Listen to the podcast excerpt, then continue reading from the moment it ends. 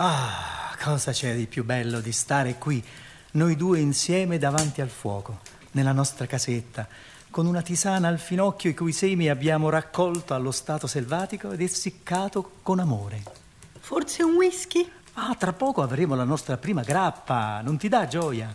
La vorrei ora una grappa, non tra due mesi. Ecco cosa ci sarebbe di più bello. Io mi immagino qui con un whisky, se proprio non è possibile almeno una grappa, qualcosa di alcolico. Insomma, ti rendi conto che siamo passati da tre gin tonic al giorno a niente? Ah, tutto questo lo chiami niente. Giorgio, lascia perdere, non voglio litigare. E penso che tu debba concentrarti su Nina. Sono sparite tutte le scatolette di tonno dalla dispensa, ma ti ricordi quante erano? Cosa vuoi che ne sappia io? Sai che sono contrario ai conservanti. Ma non si tratta di conservanti, si tratta di nostra figlia. Che ci farà con tutto quel tonno? Lo mangerà. Come quasi tutti gli adolescenti cerca il conflitto con i genitori. E quindi ha le mie verdure. Ho le nostre verdure. Non prendermi la mano quando parli di verdure. Va bene, Se va bene. penso che con quelle stesse mani accarezzi le foglie degli ortaggi, nonostante Stefano ti abbia detto di non farlo, guarda, sei andato persino a disturbare Stefano Mancuso e giustamente ti ha dato del torturatore. Ecco, considerami una pianta e non toccarmi. Nina, oppone le tue scatolette di tonno perché se fosse stato per me il tonno in scatola non sarebbe mai entrato in questa casa.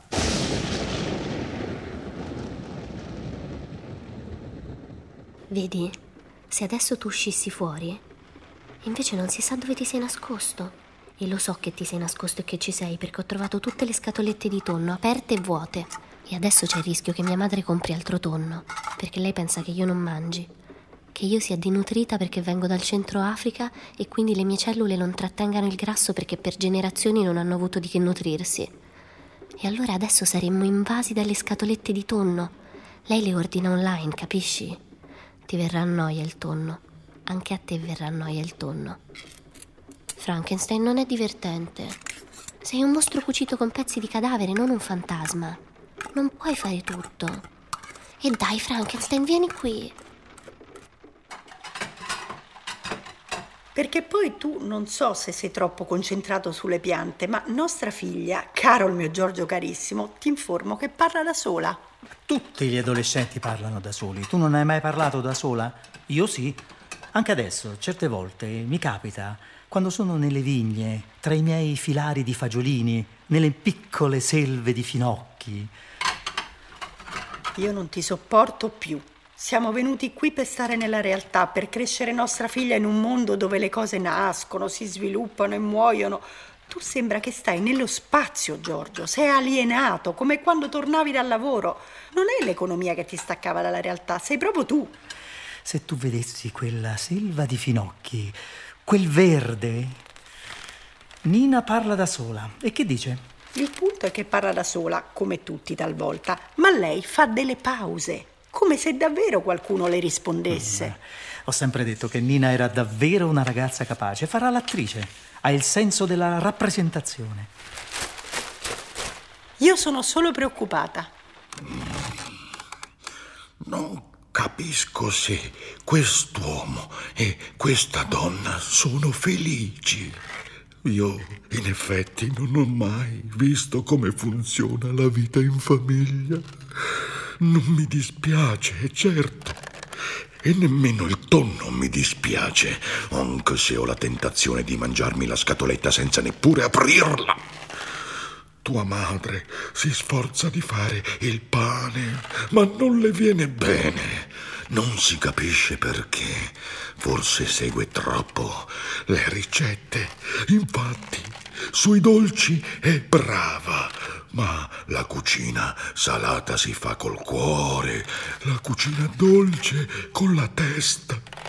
Certo, io sto qui al caldo, all'asciutto, certo. Non posso rimanere molto tempo a testa in giù, attaccato alla trave del soffitto. Nina non alza nemmeno la testa. Perché tutti i bambini guardano sotto i letti e negli armadi e sul soffitto no? Fo- forse devo spostarmi proprio sopra al suo letto, Così almeno quando va a dormire. Non lo so. Questa storia dei conservanti. Se avessero visto quanta gente moriva prima che trovassero i conservanti, se avessero visto quante infezioni spesso mortali si prendevano attraverso le buone conserve fatte in casa, senza parlare della salmonella nelle uova. Purtroppo la medicina e l'industria manifatturiera li hanno resi immemori del come si viveva. Forse tutti sono immemori se hanno solo il futuro. Io invece... Non pensare che non senta i tuoi bisbigli, ma non capisco che dici. Che gusto c'è a parlare da soli? Io non ho mai parlato da sola. Questi due sono pazzi. Pensano che parli da sola. Adesso vado di là e gli dico che non parlo da sola, ma che parlo con Frankenstein. No, non glielo dico. Se poi ti cacciano? Te l'ho già detto che odiano avere gente in casa? Io preferisco la gente in casa a parlare al telefono. Frankenstein, dove sei? Io mi sono stancata di giocare a nascondino. Cioè, voglio giocare, ma voglio nascondermi io. Che poi il problema non è nemmeno l'industria conserviera in sé, ma lo smaltimento degli involucri. Hai letto dell'isola di plastica? Stavamo parlando di Nina. Ma parlare di Nina vuol dire parlare del futuro di Nina e dunque del mondo futuro di Nina. Frankenstein, ora basta. Conto fino a tre, se non torni qui non ti parlo più. Uno, uno e mezzo, due, due e mezzo, due e tre quarti, tre.